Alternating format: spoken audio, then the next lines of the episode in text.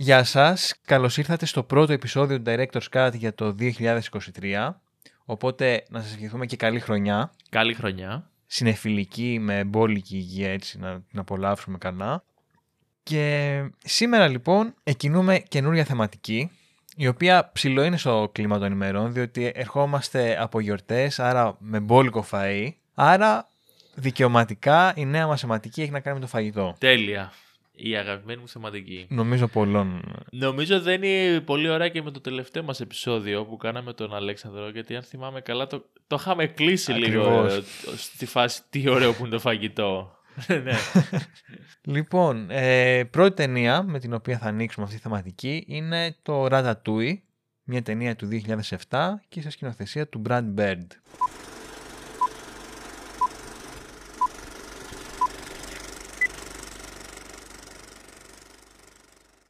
Στο Ρατατούι παρακολουθούμε έναν ε, αρουραίο, του- βρο- ένα βρωμερό αρουραίο του υπονόμου, ο οποίος όμως έχει ένα ιδιαίτερο ταλέντο και μια ύφεση για τη μαγειρική ε, και, μέσα από μια, και μέσα από το ταξίδι του κάνει μια συμμαχία με έναν αρκετά άγαρμπο και ατσούμπαλο νεαρό που δουλεύει σε ένα από τα πιο διάσημα εστιατόρια του Παρισιού για να πραγματοποιήσεις το όνειρό του να γίνει ένας μεγάλος σεφ. Πόσο κακή ιδέα να κάνεις μια ταινία για φαγητό και να έχεις βάλει ποντίκι Ναι. για μάγειρα. ναι. Ή πόσο ωραία ιδέα, ξέρεις, γιατί κατάλαβες. ναι, όχι, Ναι, ωραία είναι, ναι, αλλά ναι. θέλω να πω ότι εμπορικά αυτό το πράγμα δεν, δεν μπορώ να καταλάβω πώς πήρε το OK, γιατί είναι πολύ δύσκολο να το προμοτάρεις. ας Ισχύει, ισχύει. Π.χ. διάβαζα ότι καμία εταιρεία με φαγητά δεν ήθελε να το στηρίξει γιατί ξέρω έχει ποντίκια μέσα, οπότε προφανώς... ναι, ναι, να το συνθέσει. Ε, ναι, όντως νομίζω φαίνεται λίγο περίεργο αρχικά, αλλά είναι τόσο καλή ταινία που ξέρεις δεν μπορεί να το... Μμ. όχι, όχι απλά σ- στο περνάει, σου φαίνεται και το πόσο σημαντικό είναι, γιατί είναι δεμένο με το κεντρικό νόημα, το κεντρικό ας πούμε Ακριβώς, ναι. ε, tagline που έχει η ταινία, θα το πούμε και στη συνέχεια. Οπότε μια χαρά. Ε, ταινία της Pixar, νομίζω η 8η στη σειρά, αν θυμάμαι καλά.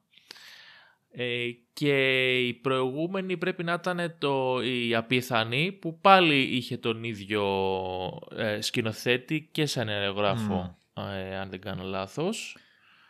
Ναι, αυτός είχε κάνει και το απίθανη 2. Σωστά. Εντάξει, πιο μετά όμως αυτό από το Ratatouille. Πιο μετά, Ναι, ναι, ναι. και είχε γίνει γνωστός, αν δεν ξεχνάω κάτι πολύ σημαντικό, από το Iron Giant. Σωστά, ναι, ναι. Εκεί στα τέλη του 20ου αιώνα, 1999, Ναι. δεν θυμάμαι. ναι, ναι. Οπότε είναι ένας ε, σκηνοθέτης ο οποίος το όνομά του μετράει στο χώρο Μμ. και νομίζω δικαιωματικά όπως θα δούμε και στη συνέχεια. Ναι, νομίζω, νομίζω το, ο Ratatouille ε, όλο και περισσότερο τα τελευταία χρόνια εμφανίζεται σε λίστες με τα καλύτερα animation και για πολλούς Μμμ. θεω- η- θεωρείται η καλύτερη της Pixar. Που... Ναι, ισχύει αυτό. Ναι. Δεν, δεν, νομίζω, τέλος πάντων, μπορεί να είναι δική μου εντύπωση αυτή, ότι δεν είναι ο πιο iconic χαρακτήρας που έχει η Pixar, ούτε έχει υπάρξει και ούτε έχει υποθεί κάτι για sequel κτλ.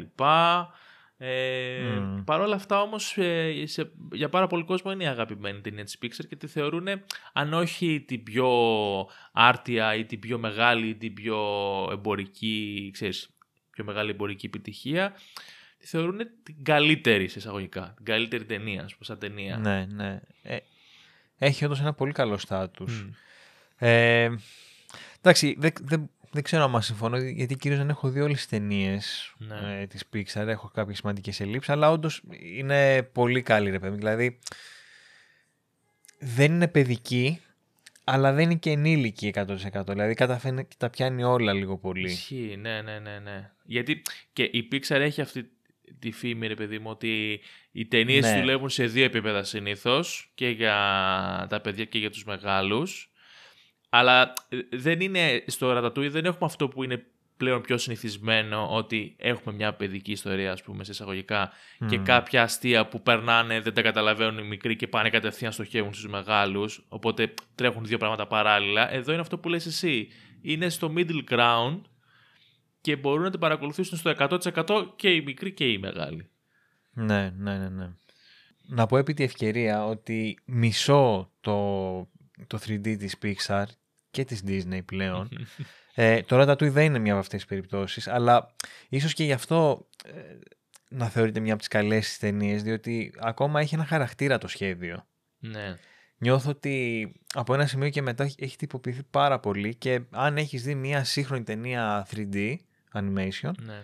είναι λες και τις έχεις δει όλες αισθητικά Μοιάζει μιλώντας. πολύ, ναι, ναι.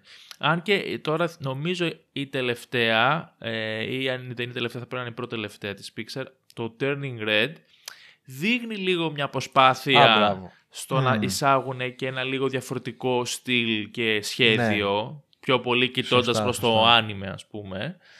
Ε, αλλά ισχύει πολύ αυτό που λες. Δηλαδή και εγώ θεωρώ ότι το Inside Out, το Soul, το Up, δηλαδή ότι είναι, είναι το ίδιο rendering, η ίδια μηχανή, ας πούμε, τα έχει βγάλει ναι, όλα. Αυτό, αυτό ακριβώς, ναι, ναι, ναι. Και υπάρχουν και κάποιες ταινίες της Pixar, οι οποίες, εντάξει, γενικά μου άρεσαν. Π.χ. το Toy Story το 4, που το πήγε στο τέρμα το φωτορεαλιστικό. Δηλαδή, από ένα σημείο και μετά, ρε παιδί μου, επειδή οκ, η τεχνολογία προχωράει, γίνεται λίγο απλά show off των ικανοτήτων. Δες πόσο ρεαλιστικά μπορώ να κάνω το τρίχωμα σε αυτή την υφή. Ναι, ναι, ναι, ναι, ναι. Ναι. Νομίζω το αποκορύφωμα αυτού του πράγματος ήταν το Toy Story 4, που το έβλεπες και έλεγες εντάξει, είναι εντυπωσιακό. ναι. Αλλά προσωπικά τουλάχιστον είμαι λίγο της άποψης: OK, χρειάζεται να είναι ρεαλιστικό το 3D. Μπορείς να κάνεις τόσα μη ρεαλιστικά πράγματα, ξέρω εγώ, γιατί ναι. κάπου σαν να περιορίζεσαι. Αλλά εντάξει, αυτό είναι ίσως συζήτηση και για άλλο επεισόδιο. Βε- βέβαια, και στο, δεν έχω παρακολουθήσει τώρα ιδιαίτερος, ούτε είμαι γνώστης του, της τεχνολογίας αυτής των animation και ξέρεις ε, ακριβώς να σου πω πού ξεκινάει τι και πώς εξελίσσεται μέσα στον χρόνο, αλλά θεωρώ ότι η συγκεκριμένη ταινία έχει το χαρακτήρα που λες ακόμα του σχεδίου, φαίνεται πιο όμορφη από αυτή την άποψη, αλλά δεν νομίζω ότι είναι, συνει- ήταν συνειδητή τους επιλογή, ήταν απλά γιατί εκείνη την εποχή μέχρι τόσο έφταναν οι δυνατότητες οι... του Ναι, ναι, υπολογιστή, ναι, ας το πούμε ναι. έτσι, ξέρεις, το, το, του animation. Ε, και μάλιστα ε, μου φάνηκε κάπως ε, ε, ιδιαίτερο, δεν ξέρω αν ήταν η ιδέα μου, όταν ξεκίνησε η ταινία που δείχνει τη, το σπίτι στη φάρμα της, ε, Μμμ. της γιαγιάς εκεί με την καραμπίνα, κάποια γενικά πλάνα θεωρούσα ότι ήταν ε, αρκετά ε, κακά στο, στο animation και στο εφέ. Δηλαδή κάποια δέντρα μου φαίνονταν πάρα πολύ απλοϊκά, σαν να βλέπω λίγο, ξέρεις, ένα PlayStation 2 παιχνίδι τύπου. Οκ, Ενώ δεν μετά. το παρατήρησα, ναι, αλήθεια. ναι, θα το ξανατσεκάρω τώρα για να μην μπορεί να λέω και μπαρούφες. Αλλά θεωρώ ότι στα- στο πρώτο δεκάλεπτο εκεί που βλέπουμε την φάρμα, κάποια γενικά πλάνα που είχε του σπιτιού και τέτοια, ότι ήταν πολύ πιο απλοϊκά σε σχέση με το τι είδαμε μετά. Στους εσωτερικούς Μμμ. χώρους, στο εστιατόριο, στο Παρίσι που ήταν πανέμορφο. Ε, το οποίο δεν, δεν ξέρω, μπορεί ξέρεις, και να μπήκανε προς το τέλος και να μην είχαν χρόνο ή πόρους να το τελειοποιήσουν. Ε, Δεν, δεν, δεν, δεν βρήκα κάτι βέβαια σε, σχέση- σε σχέση με αυτό. Δικιά μου αίσθηση είναι. Ε, αλλά ναι, είναι στο 3D που λες και εσύ, αλλά είναι πάρα πολύ όμορφο ακόμα το, ε, το animation. Μ' αρέσει πάρα πολύ στο Ratatouille. Ναι, ναι. Βασικά για να το διορθώσω λιγάκι αυτό που είπα, νιώθω ότι επειδή πέτυχαν αυτές οι πρώτες ταινίες της Pixar Μμμ. ως προς την αισθητική, κάπως μετά αποφάσισαν ότι ξέρεις κάτι, θα κάνουμε αυτό και το αναπαράγουμε Ναι. Και θα είναι ψηλό αυτό το πράγμα συνέχεια ξανά και ξανά και ξανά. Ναι, πολύ πιθανό, εντάξει. Γιατί τώρα που το σκέφτομαι δεν είναι ότι διαφέρει το επόμενο αισθητικά τόσο πολύ, απλά ότι δεν έχουν δοκιμάσει καινούργια πράγματα. Ναι. Γιατί και αυτό ρεαλιστικό είναι κατά μία έννοια, αν το σκεφτείς το ποντίκι, ας πούμε, δεν είναι ο Mickey, ο Mickey Mouse, είναι ένα θεωρητικά ρεαλιστικό ποντίκι. Εντάξει, ναι, ναι, ναι. Εγώ τους σου λέω Κα- Με αυτή την έννοια. Το το λέω. καταλαβαίνω αυτό που λες πιο πολύ και στα τελευταία γιατί μοιάζουν ε, Μμ. και σχεδιαστικά ρε παιδί μου φαίνεται σαν να Ναι, μην αυτό, έχουν αυτό, πολύ ναι. όρεξη να, να βρουν μια καινούργια φόρμα πέρα, μο- πέρα από τις Μμ. λεπτομέρειες στα εφέ και στα γραφικά ας πούμε, των ηρών ή του περιβάλλοντος ε, νιώθω ότι Μμ. έχουν μείνει λίγο στάσιμοι ως προς αυτό το κομμάτι Συμφωνώ. και ότι έχει συμφωνώ. γίνει και λίγο ε, μια στιλιστική μανιέρα της Pixar. Δηλαδή βλέπεις ένα καρέ και ξέρεις «Α, αυτό είναι η Pixar που χωρίς να έχεις δει τίποτα άλλο. Χωρίς να... Που μπορεί να το θέλουν και όλους για λόγους marketing, έτσι δεν είναι... Καλά, ναι, πολύ απίθανο. πιθανό. Σίγουρα. Ε, αλλά ναι, και εγώ θα ήθελα να δω διαφορετικά πράγματα στο κομμάτι του animation, σίγουρα. Και πόσο μάλλον από την Pixar που είναι ε, πια από τις πιο γνωστές και ο mm. κόσμος περιμένει πάντα με αγωνία να δει ποια θα είναι η επόμενη ταινία, παρόλο που μπορεί να μοιάζουν πολύ ή να ακόμα να θεωρούνται παιδικές εισαγωγικά. Μοιραία θα κάνουμε αυτή τη συζήτηση που βέβαια την κάναμε και στον Batman λίγο από ό,τι θυμάμαι ότι τι είναι παιδικό, τι δεν Ναι. είναι και όλα αυτά ή αν το animation είναι genre γιατί στην πραγματικότητα δεν είναι κινηματογραφικό είδος, είναι τρόπος απεικόνησης. Μια τεχνική. Ναι, μια τεχνική. Ε, μια ταινία animation μπορεί να είναι τα πάντα. Από horror μέχρι Μμμ. αστυνομικό, μέχρι οτιδήποτε, ξέρω εγώ. Anyway. Ε, λοιπόν, θες να πάμε σ- στα της ταινίας πρώτα, στα, στις θεματικές, στη σκηνοθεσία, πώς θες να ξεκινήσουμε; Λέω να πάμε στη σκηνοθεσία Μμ. για να εκφράσω τον θαυμασμό μου για τον Brad Bird, τον οποίο προσωπικά τον είχα ψιλομάθει λόγω των επικίνδυνων αποστολών 4, Α, οκ. που παρεμπιπτόντως είναι νομίζω η αγαπημένη μου ταινία του franchise. Ε, θεωρώ ότι κάπως έχει μια σπιλμπερκική άβρα ναι. με την έννοια ότι κινεί πάρα πολύ την κάμερα με πολύ ωραίο τρόπο όμως. ναι. Όχι, ξέρω εγώ, κάμερα στο χέρι και ζαλίζεις θες να τα βγάλεις. Έχει μια, μια πολύ ομαλή κίνηση Έχει ένα στο flow, χώρο. ναι, ναι, ναι. Ναι. Και νομίζω ότι αυτό είναι που ξεχωρίζει το Ratatouille από πολλές animated ταινίες. Δηλαδή, ναι, μεν είναι αυτό που είπαμε πριν, μια ρεαλιστική απεικόνηση, αλλά η σκηνοθεσία δεν θα μπορούσε να ήταν σε μια live action ταινία. ναι. Δηλαδή, ας πούμε, η σκηνή που μπαίνει ο Ρατατούι στο, στο εστιατόριο για πρώτη φορά και η κάμερα είναι στο επίπεδό του και πηγαίνει κάτω από τα έπιπλα που κινούνται. Ε, γίνεται ένας χαμός. Η ένταση αυξάνεται κατά κόρβα και σκοντεύεις να πεθάνεις από το άγχος γιατί λες τι θα γίνει Παναγιά μου, Ναι. θα το πατήσω το ποντίκι. Ε, νομίζω είναι τρομερό. Ή καλά, βέβαια, η εισαγωγική σκηνή που φεύγουν από το σπίτι και καταλήγει στο, στο Παρίσι ο Ρατατούι, έχοντας χάσει την οικογένειά του. Ναι, στο επώνυμο. Ναι, εντάξει, αυτά είναι δηλαδή η σκηνοθεσία σε, αυτά, σε αυτές τις δύο σκηνές, ας πούμε, για παράδειγμα, ήταν ε, καταπληκτική. Ναι. Και δικαιολογεί πλήρως ότι είναι animation και όχι κάτι άλλο. Ναι, ναι, ναι. Ε, εμένα μου άρεσε πολύ και η σκηνή στην, ο- σ- που ανακαλύπτει ο Ρατατούις ότι είναι στο Παρίσι. Δεν, μόλις Μμμ. βγαίνει από τον υπόνομο. Και σκαρφαλώνει ναι, ναι. και περνάει από τα λαϊκά επίπεδα μέσα από το σπίτι, από τα ζευγάρια που τσακώνονται, ξέρω εγώ και, τα βλέ- λοιπά. όντως. και βγαίνει πάνω στην κορυφή που βλέπει το πύργο του, Άι- του, τον πύργο του Άιφερ και μ, την πινακίδα από το εστιατόριο. Ε, ναι, όντως έχει πολύ ενδιαφέρουσα σκηνοθεσία και στον τρόπο με τον οποίο κινείται η κάμερα αλλά και στο πώς το παρουσιάζει. Και κάτι που μου έκανε εμένα και πολύ εντύπωση είναι το, η, η εισαγωγή της ταινίας, αυτό το δεκάλεπτο, τέταρτο πόσο Μμ. είναι που λέγαμε στη φάρμα.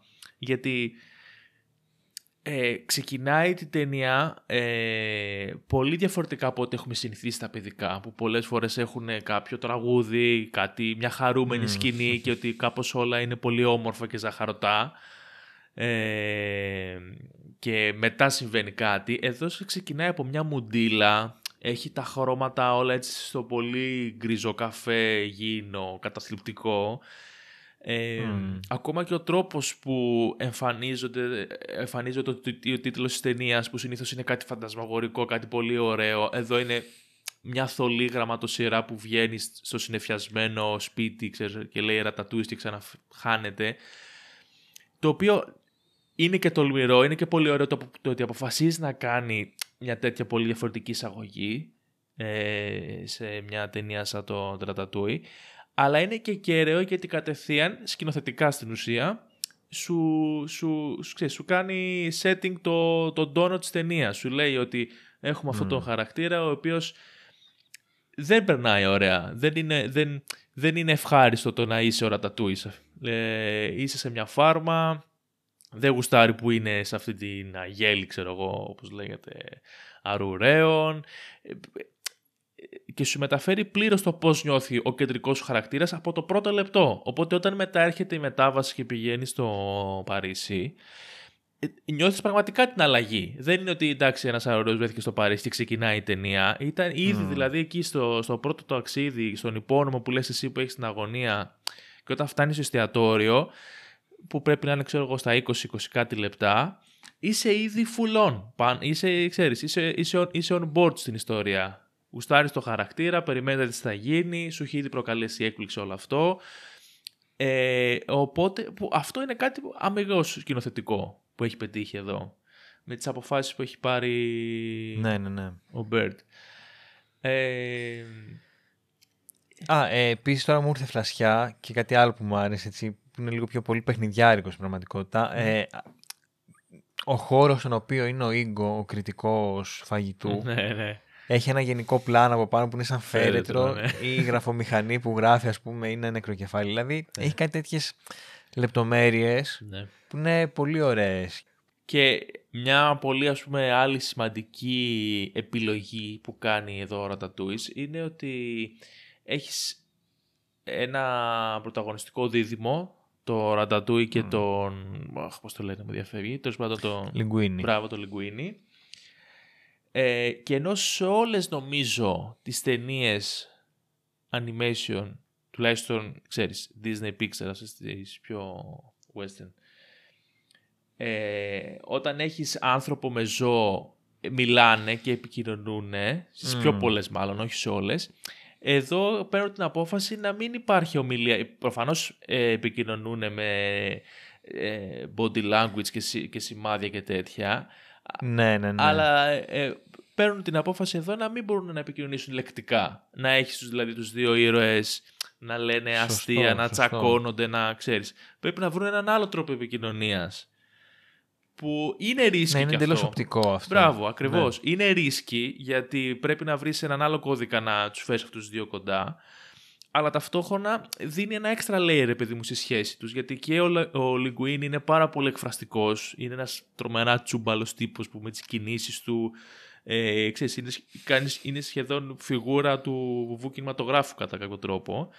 Και έχεις και το ρατατούι το ποντίκι που πρέπει να βρει έναν τρόπο να του μεταφέρει όλες αυτές τις γνώσεις που έχει για τη μαγειρική ε, και να τον βοηθήσει με, το, με, το, με την υπόθεση, με τη διαθήκη και όλα αυτά.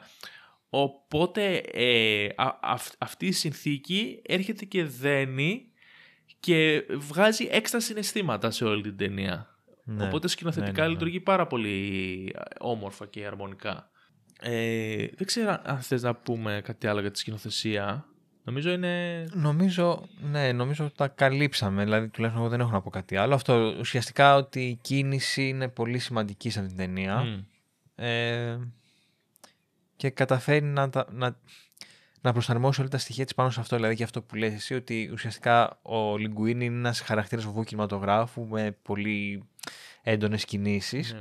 Τις οποίες ο Μπέρντ ξέρει να τις χειριστεί πάρα πολύ καλά. Ναι, ναι, ναι. Ε, νομίζω μπορούμε να περάσουμε και στις θεματικές. Μμ, ε, εκεί έχει νομίζω πιο Ναι. πολλά πραγματάκια.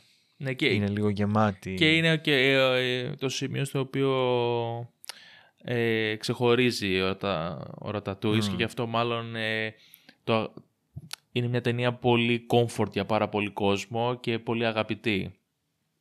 Ε, εντάξει, μάλλον ξεκινάμε από το βασικό μήνυμα ας πούμε, που έχει η ταινία που προκύπτει πολύ όμορφα και αρμονικά και αυτό από το quote που έχει ο Σεφ ε, το όλοι μπορούν να μαγειρέψουν. Εδώ είναι το πρώτο ιδιοφυές στοιχείο της ταινίας ότι αφού μπορούν να μαγειρέψουν όλοι, ε, νομίζω η επιλογή του ποντικού βγάζει απόλυτο νόημα από αυτή την Ακριβώς. άποψη. Ναι, ναι, ναι. Ε, μπορεί μαρκετίστικα ίσως να είναι μια αυτοκτονική επιλογή, αλλά από άποψη θεματικής Μμ. το εξυπηρετεί στην εντέλεια. Μμμ. Ναι, και ο- πέρα από τη μαγειρική, μετά ξέρεις, αυτό που εφαρμόζεται στα πάντα, Μμ. σε ό,τι έχει να κάνει με κάποια μορφή έκφρασης. Και εδώ είναι και το κομμάτι της το οποίο δένει και με τη δική μας θεματική, ότι το φαγητό είναι ε, μια δι- πολύ δημιουργική διαδικασία, ε, η οποία έχει εφάπτεται μάλλον με πάρα πολλά ε, κοινά σημεία με, την, με τις τέχνες, με την διαδικασία της Ναι. δημιουργίας κάποιας τέχνης.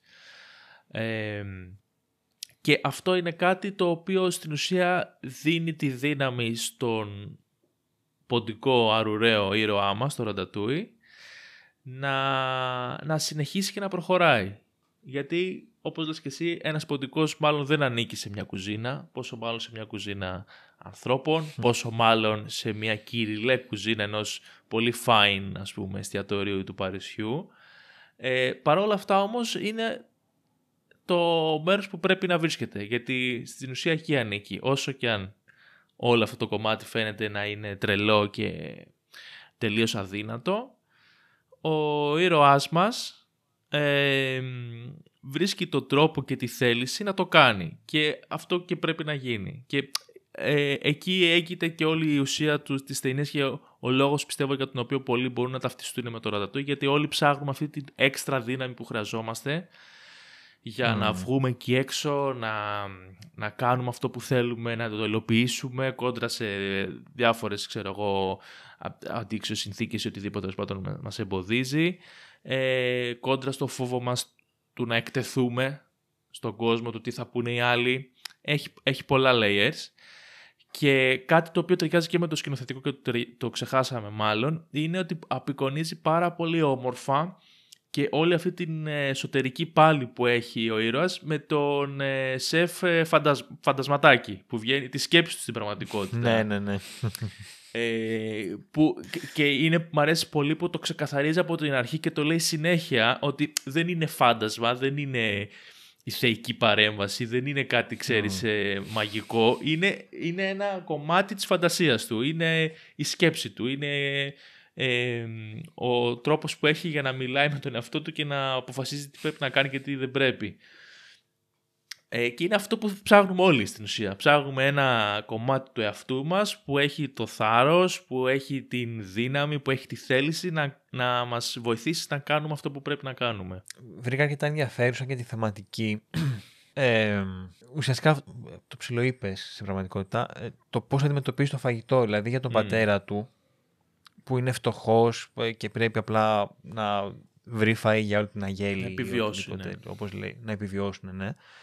Το φαγητό είναι μια ανάγκη η οποία πρέπει να εξυπηρετηθεί απλώς. Δηλαδή, τώρα είτε φάμε το καλύτερο τυρί του κόσμου, είτε φάμε χαρτοπετσέτα Ναι. με μύξες. Ναι. Φαΐ θα είναι, δεν μας νοιάζει. Ναι, ναι. Ενώ για το Ρατατούι είναι, είναι τέχνη, είναι έκφραση, οπότε σε βάζει λίγο να σκεφτείς ρε παιδί μου ότι οκ, θα μπορούσες να τρως ε, να, μια μπριζόλα σε μορφή χαπιού και να μην πλένεις μετά, να μην μαγειρεύεις και μυρίζουν τα ρούχα σου και όλα αυτά, Mm. να μην ταλαιπωρείσαι. Ε, θα μπορούσε να πας από το α σημείο στο β να διαχτινιστείς χωρίς να πάρεις το αυτοκίνητό σου και να οδηγείς για ώρες, αλλά όλο αυτό το πράγμα εν με, κα- καταλήγει να είναι κομμάτι της διαδικασίας, άρα και η ομορφιά της. Ναι. Δηλαδή αυτή η ταλαιπωρία ναι. είναι που δίνει νόημα στο, εγώ θα πω σε οτιδήποτε στη ζωή τελικά.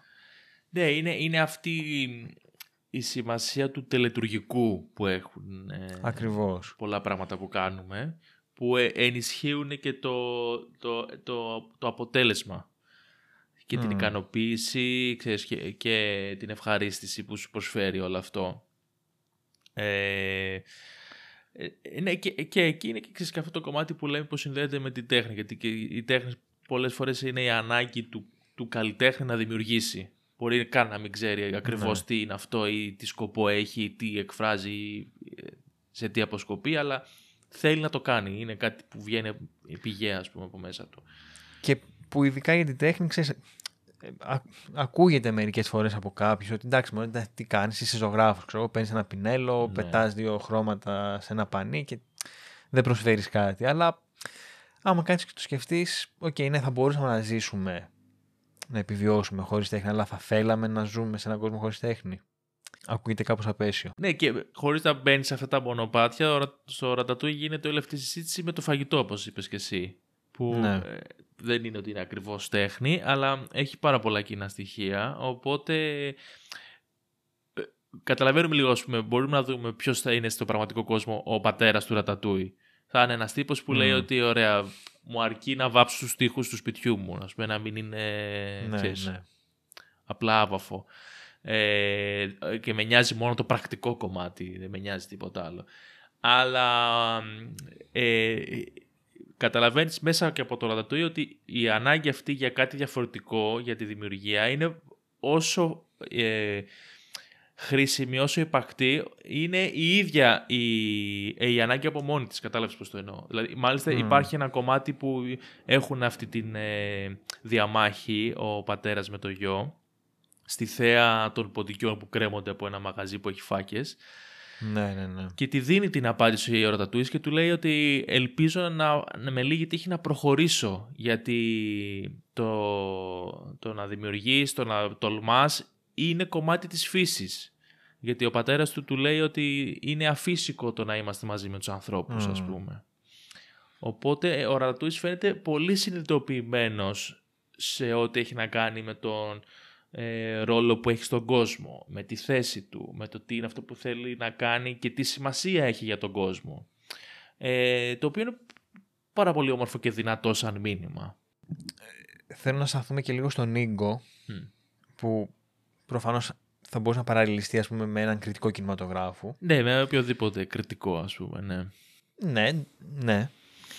Ε, μου άρεσε πάρα πολύ που το φαγητό το οποίο τον ξεκλείδωσε στο τέλος δεν ήταν κάποιο αποδομημένο ε, ξέρω, χαβιάρι πάνω σε κάτι πολύ περίεργο ή δεν ξέρω και εγώ κάτι πάρα πολύ παλαβό τέλος πάντων ήταν ένα απλό φαγητό mm. μαμαδίστικο, παραδοσιακό ναι. Που απλά του, του επανέφερε το, ναι, το επανέφερε αναμνήσεις mm. και σκεφτόμουν ότι τις μερικές φορές βλέπουμε ταινίες ή πηγαίνουμε σε πολύ ακριβά εστιατόρια και τρώμε ε, πολύ περίεργα φαγητά τα οποία ξέρεις, τεχνικά μπορεί να είναι τρομερά άρτια, να είναι εξαιρετικά κτλ. Αλλά δεν σου κάνουν κλικ, δεν σου γεννάνε κάποιο συνέστημα. Ναι. Και μπορεί ένα πολύ απλό πράγμα ε, να, να σε συγκινήσει, να, σε, να σου γεννήσει έντονα συναισθήματα. Το οποίο το βρίσκω πάρα πολύ πιστό με τη θεματική της ταινίας, το, το βασικό tagline, ότι ο καθένας μπορεί να μαγειρεύει. Δηλαδή, κάπως ότι η ομορφιά μπορεί να βρεθεί και στο πιο απλό πράγμα. Ναι. Το οποίο ακούγεται πολύ κλεισέ βέβαια, αλλά δεν είναι πολύ ωραία στην ταινία. Ναι, γιατί στην πραγματικότητα είναι αυτό που λες. Δηλαδή, η... αυτό που επιζητούμε είτε σε μια ταινία πολλές φορές, είτε ξέρεις, σε ένα βιβλίο, οτιδήποτε, ε, ενώ το να είναι τεχνικά άρτιο είναι πολλές φορές ωραίο, εντυπωσιακό, mm. υπόσχεται πράγματα, ξέρεις, είναι, είναι πολύ πιο... Νιώθεις πολύ μεγαλύτερη σιγουριά να πάει να δεις την επόμενη ταινία του Σκορτσέζε παρά ενός τύπου που δεν το ξέρεις ποτέ δεν έχεις ακούσει τίποτα. Σίγουρα, ναι, ναι, ναι. Αλλά σε τελική τελική ανάλυση αυτό που επιδιώκεις και αυτό που θα σε κάνει να, να, να ξεχωρίσεις το συγκεκριμένο πιάτο, όπω λες και εσύ, το συγκεκριμένο, τη συγκεκριμένη ταινία, το συγκεκριμένο έργο, είναι τα συναισθήματα. Και τα συναισθήματα ε, αξιολογούν αλλιώς πολλές φορές τι καταστάσεις και τα πράγματα. Ε, ναι, είναι πολύ ωραία η χρήση του σε εισαγωγικά κακού τη ταινία, γιατί δεν είναι μόνο. Α, μάλλον ο κακός είναι ο άλλος ο Σέφο Κοντός πιο πολύ παρά αυτός. Ναι, ναι, ναι. Ε, αλλά Όπως και να έχει, είναι πολύ ωραία χρήση του, του κριτικού εστιατορίου στο, στο, σαν ρόλος, σαν, ε, ε, σαν μέσο για να, για να μεταφέρει ένα ακόμα μήνυμα ε, πάνω στην ταινία. και είναι και πολύ ωραίο αυτό που λες που το συνδέει με τις παιδικές του αναμνήσεις και ακόμα πιο ωραίο είναι το γεγονός ότι τον έχουμε έτσι σαν, ένα, σε μια δρακουλίστικη μορφή, στεγνό, ξέρεις, killer κτλ. Πώς ξεκλειδώνεται στο τέλος. Και σου λέει ναι. μάλιστα ακόμα ότι έχασε το, την αξιοπιστία του σαν κριτικός και ψηλοέπεσε μάλλον από το βάθρο που ήταν, αλλά παρόλα αυτά ε, επειδή έχει βρει αυτός κάτι διαφορετικό και κάτι αυθεντικό, φαίνεται να είναι χαρούμενος. Δηλαδή, τις τελευταίες σκηνές τον βλέπουμε να χαμογελάει και να ναι, ναι, διασκεδάζει και να περνάει υπέροχα. Και να έχει αποδεχτεί αυτή τη διαφορετικότητα και να έχει, και να έχει φτάσει πια και σε ένα σημείο ας πούμε κατανόησης που μπορεί πια να δει ακριβώς τι εννοούσε ο Σεφ όταν έλεγε ότι όλοι μπορούν να μαγειρέψουν. Που, Γιατί η ταινία ξεκινάει κατά κάποιο τρόπο με αυτό να λέει ότι τι μαλακίες είναι αυτές, ας πούμε. Δεν υπάρχει. Ξέρεις, υψηλή τέχνη, υψηλή μαγειρική, έχει συγκεκριμένους κανόνες από ταλέντα και από, μόνο από αξιόλογους ουρανίσκους ή συνεφίλ που μπορούν να καταλάβουν τι βλέπουν ή τι τρώνε κτλ. κτλ. Ε, οπότε το αποδομεί πολύ όμορφα όλο αυτό το κομμάτι στο τέλος. Ε, και μιας και λέγαμε τώρα και για το οπτικό κομμάτι του σινεμά και της μαγειρικής, που είναι και η θεματική μας έτσι κι αλλιώς, ε, μου άρεσε πολύ και ο τρόπος που απεικόνιζε τις γεύσεις ε, ο Bird εδώ. Ναι. Ε, γιατί ενώ σε πολλές στιγμές είναι full ρεαλιστικά τα πάντα κάπως, η στιγμή που έρχεται να σου δείξει πώς είναι ένα τυρί και μια φράουλα ή τι σημαίνει να ενώνεις γεύσεις, γίνεται με έναν αμυγός οπτικό τρόπο, ο οποίος σου περνάει το μήνυμα ε, και σου, σου, μεταφέρει την πληροφορία ακριβώς. ξέρεις ακριβώς και εσύ σαν θεατής τι γίνεται και το καταλαβαίνεις. Και αυτό είναι ένα... Ε, είναι η μαγεία του κινηματογράφου που λέμε. Ε, Να σου μεταφέρει την πληροφορία μόνο με εικόνες. Έχει τα σχέδια, τα χρώματα. Ε, το βρήκα πάρα πολύ έξυπνο. Πάρα, πάρα πολύ όμορφο μάλλον. Ε, ήταν πολύ Ναι, πάρα πολύ ναι. Ε, τι άλλο έχουμε να πούμε για τις θεματικές; Για θεματικές. Μια άλλη που μπορώ να σκεφτώ ναι.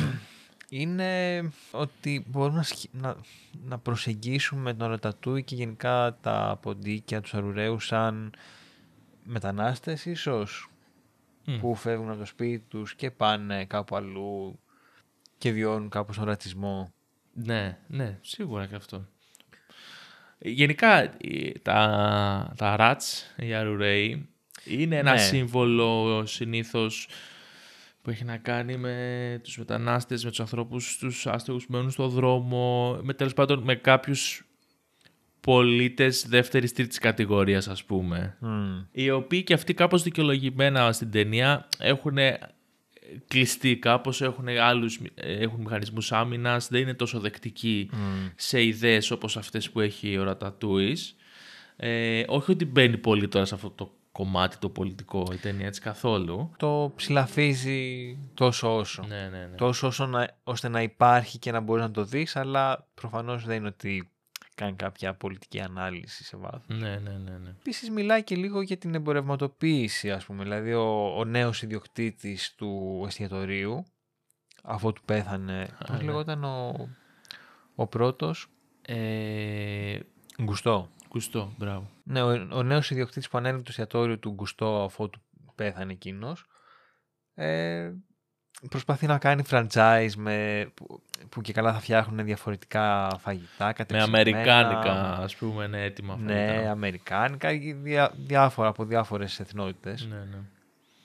Και σου δίνει κάπως ξεπουλήθηκε, ρε παιδί μου, γιατί απλά θεωρούσε ότι αυτό είναι ένας τρόπος να βγάλει λεφτά και ok, okay, ξέρω εγώ, whatever. Ναι. Οπότε, ναι, πιάνει αρκετά πράγματα και ταξικά και για την τέχνη. Γενικά το φαγητό, θα το δούμε φαντάζομαι και στις επόμενες ταινίες που θα κάνουμε, είναι ένα πεδίο που ενδείκνυται για, για τέτοιες ε, αναζητήσεις, ας πούμε, συζητήσεις, γιατί είναι μια βιοποριστική ανάγκη σε, σε πρώτη φάση, ε, αναφυσβήτητα, οπότε είναι κάτι το οποίο κάνουμε όλοι κάθε μέρα της ζωής μας. Παρ' όλα αυτά, είναι και μια απόλαυση, είναι και ένας τρόπος έκφρασης, ε, είναι ένα σημείο το οποίο έχει συσχετιστεί, ξέρεις, με τα πιο απλά και παραδοσιακά πράγματα όπως είναι ξέρω εγώ, μια οικογένεια που μαζεύεται και τρώει και μοιράζεται ένα δείπνο μέχρι όμως και το πιο μάλλον το πιο κλασικό σύμβολο της αστικής ε, τάξης το είναι το δείπνο. Και ότι είναι ένα μέσο να εκφράσεις το πόσο σοφιστικέ και εκλεπτισμένος είσαι. Ε, ε, ο... Ναι, γιατί άμα το σκεφτείς είναι και μόνο ο τρόπος με τον οποίο τρως ναι, ακριβώς. είναι ένδειξη ναι, πλούτου. Ναι, ναι, έτσι. Δηλαδή, ε, αν έχεις λεφτά, έχεις το ρεκτικό, έχεις το, το κυρίως πιάτο, ναι, έχεις χίλια δυο πιάτα τέλος που μπορείς να φας. Διαφορετικό πυρούνι για το κυρίως πιάτο, διαφορετικό ναι, για τα ναι, υπόλοιπα. Ναι, είναι ατελείωτο αυτό. Δεν, δεν, ναι. Οπότε, ξέρεις, άμα πεινάς, λες, εγώ απλά να φάω θέλω. δεν με νοιάζει τώρα το, ναι. πώς θα το φάω. Ναι, ναι, ναι. Ε, αλλά ναι, σαν, σαν θέμα από μόνο το φαγητό, ε, ταιριάζει με τόσο πολλά πράγματα που μόνο και μόνο να, αν το, το εστιάσεις και το αναδείξεις, αφήνεις ξέρεις, περιθώρια για να μπουν καινούργιες ιδέες ή, ε, ή, πράγματα στο τραπέζι. Και νομίζω αυτό συμβαίνει και εδώ. Δηλαδή δεν πιστεύω ότι ο Ρατατούς έχει καμία πρόθεση να δείξει ε, πόσοι ποντικοί κάνουν raid στην κουζίνα και θέλουν να πάρουν το φαγητό από, το, από τους πλούσιους και την αστική τάξη. Αλλά μπορείς να το κάνεις αυτό αν έχεις όρεξη και φαντασία γιατί βλέπεις την Ναι, εικόνα σίγουρα. αυτή σαν συμβολικά. Ας πούμε, ναι. Ε, νομίζω... Ή μιας που το πάμε εκεί τώρα λιγάκι που ε, θέλει να πάρει να κλέψει εντός εισαγωγικών φαγητό από την αποθήκη ρωτατού για να το δώσει στους, στον αδερφό τους Ναι, και ναι. στα υπόλοιπα ποντίκια και εμφανίζεται το, το, φα, το φαντασματάκι στην είδησή του ουσιαστικά και του λέει μη δεν είσαι κλέφτης Ναι, είναι ανήθικο αυτό, ας πούμε, ναι. ναι, που και αυτό από μόνο του μπορεί να κάτσει και να αναλύσει τώρα τι, αν είναι ηθικό να κλέβεις, αν δεν είναι ηθικό. Ναι, ναι, ναι, ναι. Ναι, μπορεί να το πας σε όρεξη Ναι. να έχεις να ψάχνεις. Ναι, πιστεύω ότι θα, θα, ξέρεις, θα μας απασχολήσουν πολύ όλα αυτά τα θέματα και στις επόμενες ταινίες. Ναι, ναι, ναι. Ε, στο Ρατατούι νομίζω ότι πιο πολύ έχει να κάνει ε, το φαγητό ως εργαλείο για την προσωπική έκφραση και για το τι μπορεί να κάνει Ναι. κάποιος ή δεν μπορεί να κάνει. Νομίζω περισσότερο εστιάζει εκεί σαν ταινία.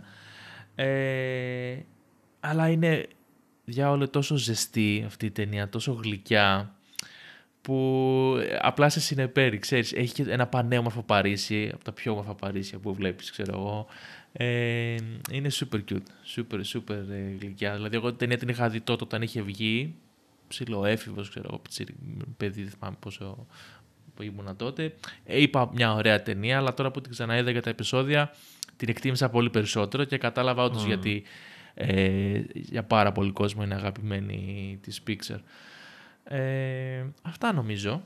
Ελπίζουμε να σας άρεσε ε, και να σας άνοιξε την όρεξη.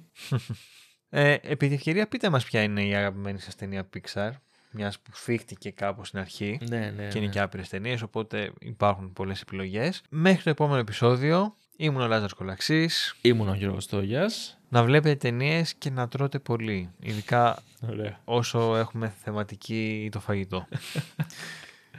Εντάξει, να κουνιόμαστε και λίγο, να κουνιόμαστε και λίγο. ναι, ναι, εντάξει, αυτό ισχύει. Αλλά ρε γαμώ το ναι, σινεμά και φαγητό είναι πολύ δυνατό κόμπο.